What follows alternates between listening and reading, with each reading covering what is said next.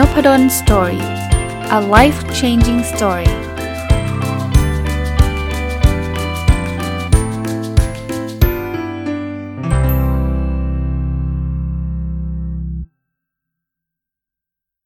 วัสดีครับ ยินดีต้อนรับเข้าสู่นพดล Story Podcast นะครับ วันนี้เป็นอีกวันหนึ่งที่ไม่ได้เอาหนังสือมารีวิวนะ แล้วก็ไม่ได้เอาบทความมาจากไหน แต่ว่าเอามาจากเรื่องราวที่ผมเขียนไว้ใน Facebook ส่วนตัวนะครับ เป็นเรื่องของโชคกับความพยายามนะครับ ต้องบอกแบบนี้ก่อน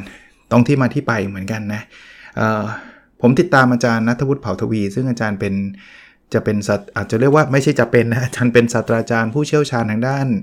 เศรษฐศาสตร์ความสุข แล้วก็เศรษฐศาสตร์เชิงพฤติกรรมนะอาจารย์ก็ตอนนี้อยู่ที่สิงคโปร์นะครับประจำอยู่ที่สิงคโปร์แต่ก่อนเนี่ยอยู่อยู่อังกฤษมานานมากหลาย 10 ปีนะอาจารย์เขียนโพสต์อันหนึ่ง ซึ่งผมก็ชอบเข้าไปตอบ แล้วก็เป็นที่มาของพอดแคสต์หลายตอนของผมด้วยเนาะคือโพสต์นี้อาจารย์บอกว่านอกจากเรื่องเศรษฐศาสตร์ความสุข หรือว่าเศรษฐศาสตร์เชิงพฤติกรรมแล้วเนี่ยอาจารย์ยังสนใจเรื่องของเกี่ยวข้องกับความโชคดีน่าสนใจเนาะงานวิจัยเกี่ยวกับความโชคดีอาจารย์เรสประเด็นหรือว่าตั้งประเด็นขึ้นมาว่าความสำเร็จของคนเราเนี่ยมันมันมามาจาก 2 ปัจจัย คือมาจากโชคกับมาจากความพยายามนะครับ ประเด็นของอาจารย์คือ อาจารย์ชี้ให้เห็นว่าคนรวยส่วนใหญ่เนี่ยมักจะชอบคิดว่าความสำเร็จของตัวเองนั้นเนี่ยมาจากความพยายามมากกว่าโชคนะแล้วอาจารย์ก็พูดถึงเรื่องของความเหลื่อมล้ำในสังคมนะอาจารย์บอกว่าถ้าสังคมใดมีความเหลื่อมล้ำสูง อธิบายคำว่าเหลื่อมล้ำสักนิดหนึ่งคือคนรวยก็รวยสุดๆเลย คนจนก็จนมากๆเลยนะ มันก็เลยทำให้คนรวยเนี่ยกับคนจนเนี่ยอยู่ห่างกัน เอาเอาเอาง่ายๆโรงเรียนก็ได้เนาะคนรวยก็จะเรียนอยู่ในโรงเรียนอินเตอร์ โรงเรียนที่ค่าเทอมแพงๆ เพราะว่าคนจนเข้าไม่ถึงนะครับ งั้นโดยธรรมชาติเนี่ยคนรวยก็จะมีเพื่อนเฉพาะคนรวย ในขณะที่คนจนเขาก็จะมีกลุ่มเพื่อนเฉพาะคนจน แล้วมันผิดตรงไหนอะ่ะ เพราะคนรวยก็อยู่ในกลุ่มคนรวย คนจนก็อยู่ในกลุ่มคนจน คือมันเริ่มผิดคือคนรวยก็จะไม่ไม่ค่อยรู้รู้สึกถึง หรือว่ารู้จักคนจนดีมากเพียงพอนะพอคนรวยจะอยู่ในกลุ่มคนคนรวยเนี่ยเขาก็จะเริ่มมีความรู้สึกว่าที่เขาประสบความสำเร็จที่เขารวยมาเนี่ยนะมันมาจากความพยายาม มันไม่ได้เกิดจากโชคนะพอคนรวยรู้สึกแบบนี้เนี่ยสิ่งที่มันจะเกิดขึ้นคืออาจารย์ใช้คำว่า empathy ก็คือความเห็นอกเห็นใจคนจนเนี่ยจะเริ่มน้อยลงนะ คนรวยอาจจะมองคนจนว่าเนี่ยเป็นเพราะขี้เกียจเป็นเพราะเขาไม่พยายาม ถ้าเขาพยายามเนี่ยเขาก็น่าจะเเรียกว่าประสบความสำเร็จนะแต่เนื่องจากเขาไม่เคยมีชีวิตหรือว่าไม่เคยเข้าใจหรือไม่เคยมีเพื่อนแล้วกันเนาะที่จนจริงๆเนี่ยเขาอาจจะมองข้ามไปว่าเฮ้ยจริง ๆ คนเหล่านี้ไม่ได้ขี้เกียจเลยเนาะคนจนเหล่านี้เนี่ยจริงเขาอาจจะขยันกว่าคนรวยด้วยซ้ำแต่ว่าสภาพ สภาวะแวดล้อมมันไม่เอื้ออำนวยนะครับ ที่จะทำให้เขาได้งานดีๆทำให้เขาได้การศึกษาดีๆ เพราะฉะนั้นเนี่ยเขาจบมาเขาก็ทำงานแบบค่าแรงขั้นต่ำเขาไม่ได้มีโอกาสไปทำงานในบริษัทระดับชาติ ระดับนานาชาติอะไรแบบนั้นนะนะก็ยิ่งทำให้เขาจนเข้าไปใหญ่นะอาจารย์ก็เลสประเด็นหรือว่าตั้งอีกประเด็นหนึ่งว่าเเราน่าจะหาวิธีที่จะทำให้คนรวยคนจนเนี่ยได้ได้ใช้ชีวิตอยู่ ร่วมกัน อันนี้เป็นที่มาก่อนที่ผมจะมาชวนคุยวันนี้นะครับ ซึ่งซึ่งก็มีคนมาดีเบตในอาจารย์เยอะแยะนะครับ ในโพสต์อาจารย์เยอะแยะว่าจะทำยังไงจะเป็นไปได้หรือไม่ แล้วจริง ๆ แล้ว มันจะดีหรือไม่ดียังไง นั้นก็มีข้อดีข้อเสียนะ เช่น เช่น โรงเรียนอินเตอร์เนี่ย น่าจะมีให้ทุนให้เด็กคนจนมาเรียนร่วมกับนักเรียนรวยๆ เพื่อที่จะ blend in เนาะ คนรวยก็ได้รู้จักเพื่อนๆ คนจนบ้าง และปัญหาที่อาจารย์ นัทวุฒิพูดถึงเนี่ยก็อาจจะลดลงก็ได้นะ เพราะเราจะมีความเห็นอกเห็นใจ ในขณะที่บางคนก็บอกว่าไม่ได้หรอกถ้าไปก็โดนบูลลี่เนาะจนก็ไปอยู่ในกลุ่มคนรวยก็โดนคนรวยบูลลี่เป็นปัญหาขึ้นมาอีกอะไรเงี้ยอันนี้ขอขอละไว้เพราะไม่ใช่ประเด็นที่เราจะคุยกันในวันนี้นะครับ ประเด็นคือผมไปคอมเมนต์โพสต์ของอาจารย์ท่านอาจารย์นัทวุฒิบอกว่า ผมเดานะว่าถ้าถ้าเราถามว่าความสำเร็จเนี้ยมาจากโชคหรือความพยายามมากกว่ากันเนี่ยอันนี้ผมเดานะ ผมว่าคนรวยจะบอกว่ามาจากความพยายามมากกว่า ในขณะที่คนจนเนี่ยน่าจะมาจากโชคมากกว่าอะผมอธิบายตรงนี้เพิ่มเติมนะว่าทำไมผมถึงเดาแบบนั้นนะคือทุกคนนะผมว่าเรามีความลำเอียงเข้าข้างตัวเอง เพราะฉะนั้นคนรวยเนี่ยคือคนที่อยู่ในฐานะที่เรียกว่าสำเร็จแล้วเนี่ย เขาก็อยากที่จะบอกว่าที่เขาสำเร็จได้เนี่ยนะมันมาจากความพยายามของเขา คือคือมันมันถ้าเราบอกว่าเราสำเร็จเพราะเราฟลุกมามันดูเราไม่เก่งอะ่ะดูเราไม่ไม่เจ๋งอะ่ะเพราะฉะนั้นเนี่ยเขาก็จะบอกว่าเฮ้ยไม่ความพยายามส่งผลมากกว่านู่นนี่นั่น คือเขาจะโฟกัสที่ความพยายามเยอะกว่า เยอะกว่าโชค ในขณะเดียวกันในทางกลับกันนะคนจนเนี่ยคือมันกึ่งกึ่งความล้มเหลวอะคนเรานะโดยธรรมชาติเนี่ยก็ไม่อยากที่จะบอกว่าตัวเองล้มเหลวเพราะว่าตัวเองไม่พยายาม ตัวเองไม่ดี เขาก็อาจจะบอกว่าล้มเหลวเพราะโชค เพราะฉะนั้นเนี่ยเขาก็บอกว่าโชคส่งผลมากกว่าเนี่ยเกิดมาจนก็อย่างนี้แหละนะอันนี้เป็นความเห็นส่วนตัวของผมว่าคือคือผมเข้าใจครับมันจะมีคนรวยบางคนก็ไม่ได้คิดแบบนี้ หรือคนจนบางคนก็ไม่คิดแบบนี้ แต่ว่าผมเดาเอาว่าคนรวยน่าจะ เอียงไปทางความพยายาม ในขณะที่คนจนน่าจะเอียงไปทางโชค อาจารย์ผมเขียนตอบไปแบบนี้นะท่านอาจารย์นัทบุตรก็เขียนตอบกลับมา บอกว่าเป็นหัวข้อที่น่าสนใจมากครับอาจารย์ อาจารย์ลองไปถามลูกศิษย์ดูสิ ว่าลูกศิษย์อาจารย์นะ่ะคิดว่าความสำเร็จมาจากโชค หรือความสำเร็จมาจากความพยายาม ผมว่าอยากถามอยู่แล้วแต่ บังเอิญจังหวะที่ผมมาคุยเห็นโพสต์เนี้ยเป็นวันปิดเทอมพอดี หมายถึงว่าเราจบเทอมพอดีนะ ตอนนี้คือนักศึกษากำลังสอบอยู่ จังหวะสอบคงไม่มีใครมาตอบคำถามผมหรอกถึงผมจะโพสต์นะ แต่ผมก็ยังอยากรู้อยู่ดีว่าคนคิดกันยังไง ผมก็เลยไปโพสต์ใน Twitter ของผม Twitter ผมถ้าใครอยากติดตามนะครับ n o p a d o n Story ชื่อนี้เลย N O P A D O L p o t o f i S แล้วก็ S T O R Y เนี่ยโฆษณาแทรกซะเลยนะครับ ก็ก็จะมีคำคำแบบโน้ตสั้นๆ ทุกวันนะ จะมีทุกวันแบบเหมือนกับข้อคิดที่ผมคิดว่ามัน work อะไรเงี้ยอะกลับมานะ ผมก็ไปทำโพลว่าท่านคิดว่าความสำเร็จของท่านเนี่ย มาจากอันไหนมากกว่ากัน ระหว่างโชคกับความพยายามโหวต24 ชั่วโมงครับ คนไม่ได้มาเยอะอะไรมากมายหรอก เพราะว่าคนทำทวิตเตอร์ผมก็ไม่ได้เยอะแยะอะไรมากมายเนาะ ปรากฏว่า สิ่งที่เกิดขึ้นคือประมาณ 60 กว่าเปอร์เซ็นต์นะคิดว่ามาจากความพยายาม ในขณะที่ประมาณ 40%นะครับ 30 กว่าเปอร์เซ็นต์เนี่ยคิดว่ามาจากโชค แปลความหมายง่าย ๆ ว่าคนส่วนใหญ่คิดว่ามาจากความพยายามมากกว่ามาจากโชคนะครับ อันนี้คือคือคนตอบ Twitter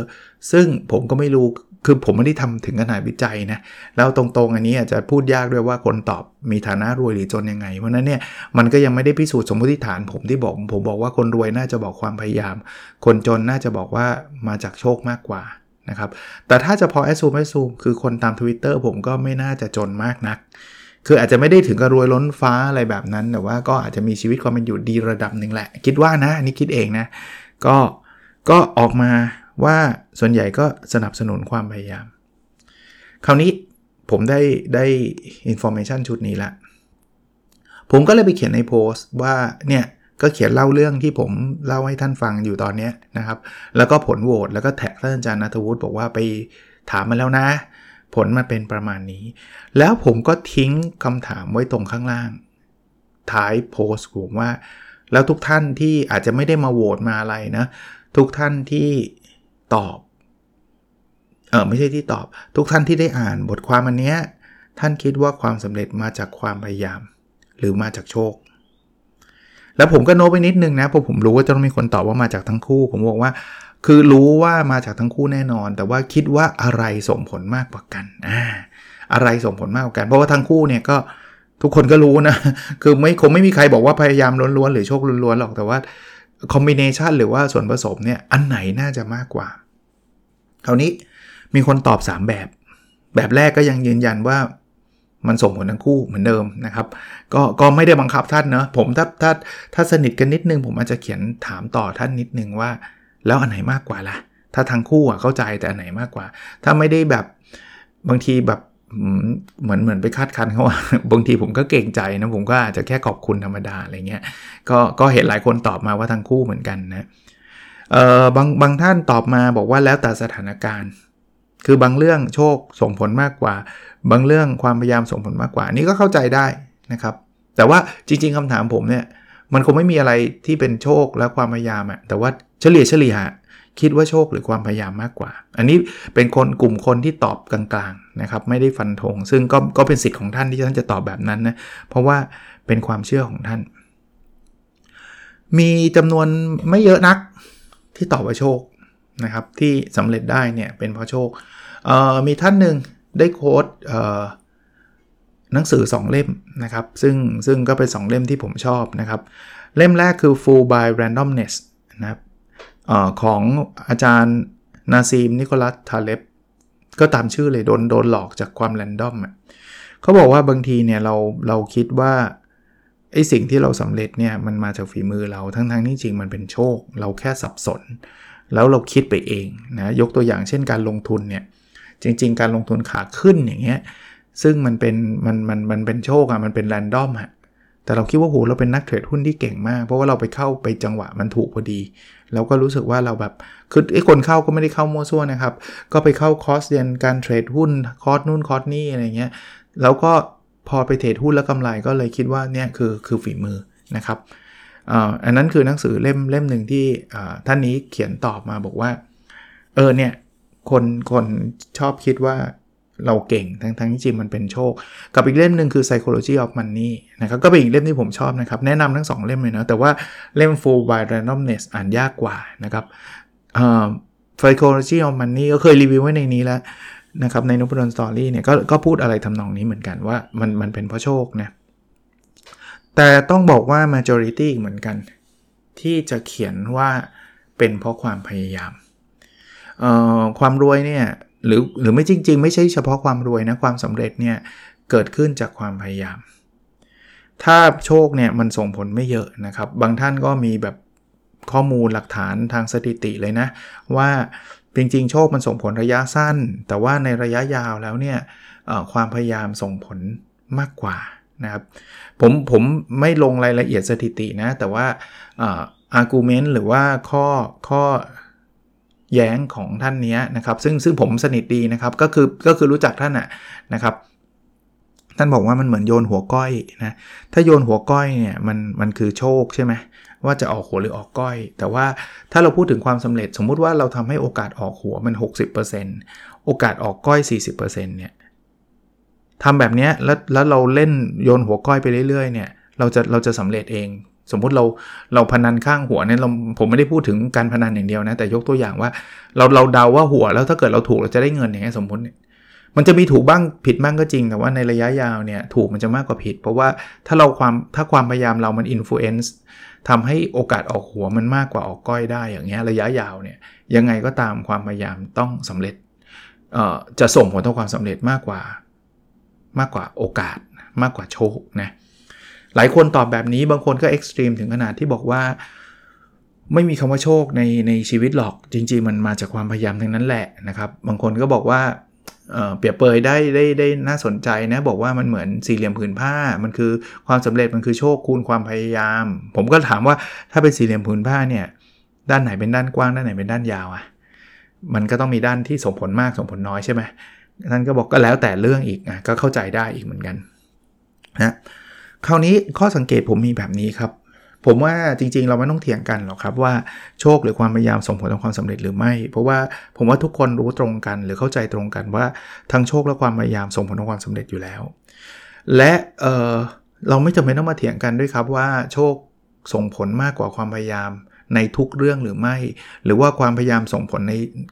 ต่อโชคในทุกเรื่องหรือไม่ ผมคิดว่ามันมันไม่มี one size fit all มันไม่ได้มีคำตอบเดียว อย่างที่หลายท่านตอบ ตอบมานะครับ คือบางเรื่องโชคอาจจะส่งผลเยอะนะครับ บางเรื่องความพยายามอาจจะส่งผลเยอะนะผมยกตัวอย่างเนาะเช่นถ้าเกิดเราพูดถึงเเล่นพนัน ถ้าถ้าใครจะรวยหรือสำเร็จสมมุติว่าแปลว่ารวยนะจากการเล่นพนันอันนี้โชคอาจจะส่งผลเยอะนิดนึง แต่ว่าไม่ใช่ความพยายามจะไม่ไม่ไม่ส่งผลเลยนะ คือคุณก็ต้องรู้กฎรู้กติกาต้องไปฝึก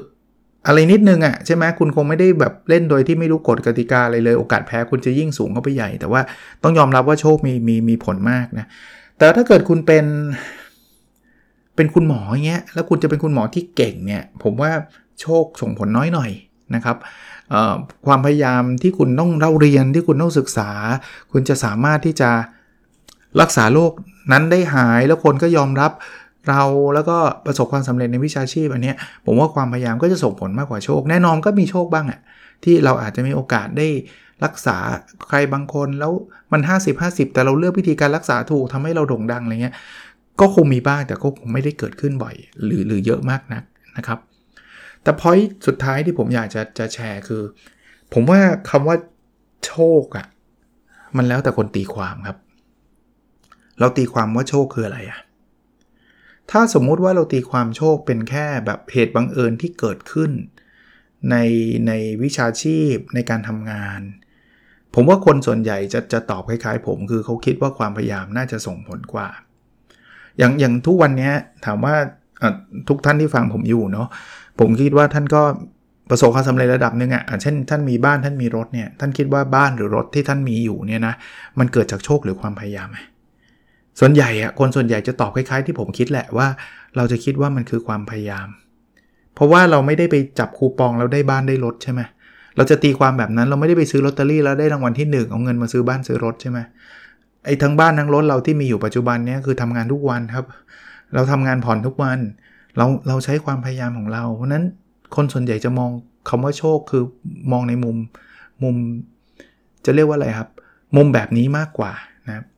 แต่ผมอยากจะแชร์เพิ่มครับว่าจริง ๆ โชคอะ่ะมันสามารถมองได้ไกลกว่านั้น หรือมองได้กว้างกว่านั้น คุณลองนึกภาพนะ เอาคุณมีบ้านมีรถเนี่ย ถ้ามองเร็วๆเนี่ยมันผมว่ามองความพยายามเป็นหลัก แต่ถ้ามองลึกไปไกลถึงขนาดว่าเราโชคดีเหมือนกันนะ เอ้ยอาจารย์โชคได้ไง ผมทำงานผ่อนบ้านผ่อนรถทุกวัน โชคดีที่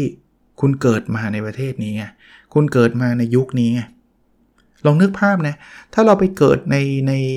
ประเทศที่ยากจนแร้นแค้นสุดๆแล้วอยู่ในสลัมสุดๆ อย่างเงี้ย คือต่อให้พยายามยังไงมันก็ยากมากนะ ที่จะมีบ้านมีรถได้จนถึงปัจจุบัน หรือคุณเกิดในประเทศที่เขาไม่อนุญาตให้คุณมีบ้านมีรถอะทุกอย่างเป็นของรัฐหมดเลยอะอันนี้ถือว่าโชคไหมผมว่าก็มันไม่ใช่ความพยายามแน่ๆ เพราะเราไม่สามารถพยายามเกิดในประเทศไทยหรือประเทศ ประเทศที่ที่ดีได้เนาะเราเราเรา มันคือโชคอะ่ะ มันคือดวงเลยว่าเราจะมาเกิดที่ไหนถูกไหมอันนี้อันนี้เอ็กซ์ตรีมแปลว่าถ้าเรามองลึกไปถึงตรงนั้นเนี่ย เราโชคดีนะครับ เราโชคดีที่ผมผมไม่ได้พูดแค่ประเทศอย่างเดียวนะ ในประเทศเนี่ยมันก็ต้องมีมีมีมีมีความหลากหลากหลายใช่ไหมคุณโชคดีที่คุณเกิดมาใน ในครอบครัวที่คุณพ่อคุณแม่เลี้ยงดูคุณมาเป็นอย่างดี บางคนบอกผมเกิดเกิดมาจน แต่ผมก็ยังรวยได้นะผมพยายามล้วนๆ แต่คุณเกิดมาในในครอบครัวที่คุณพ่อคุณแม่เห็นความสำคัญของการศึกษา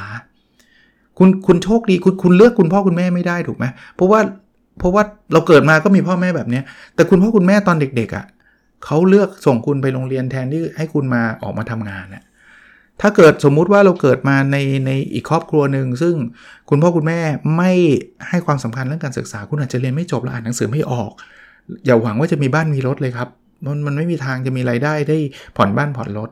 แต่เราโชคดีไหมที่เรามาเจอครอบครัวแบบนี้ เราโชคดีไหมที่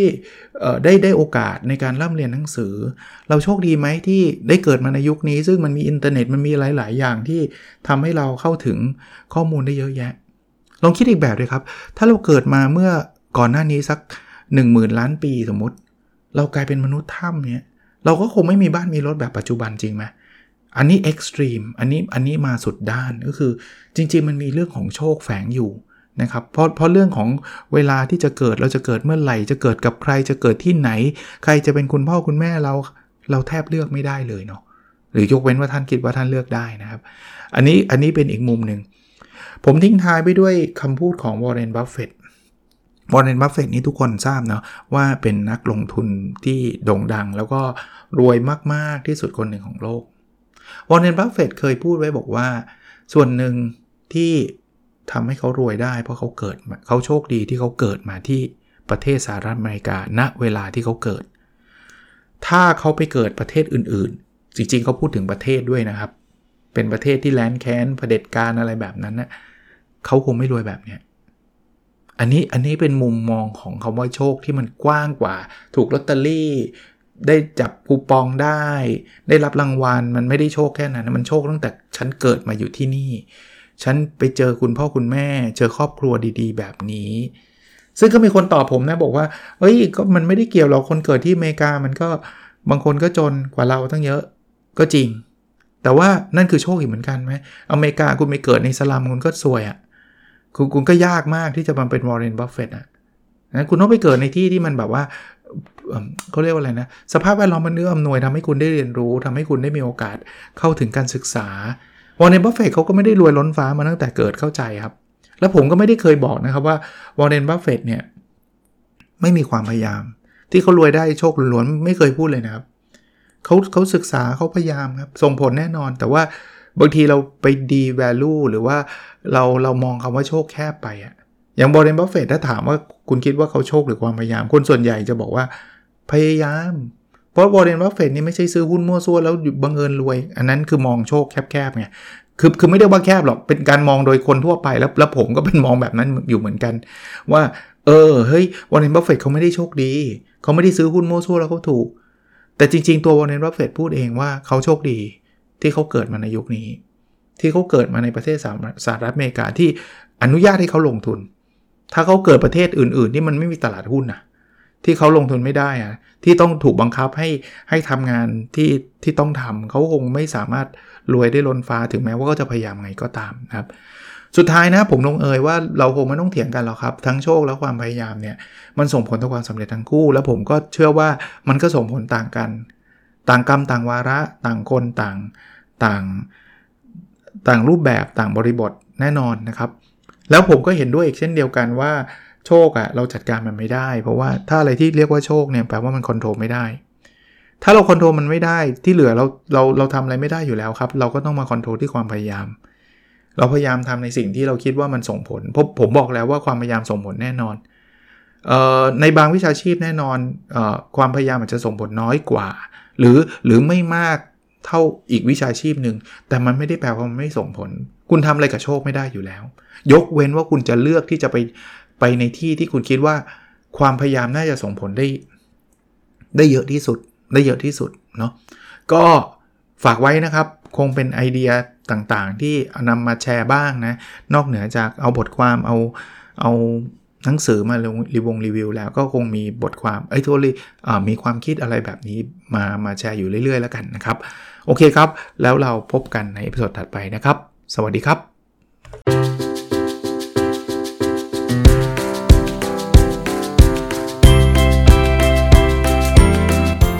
n o p a d o n Story a life changing story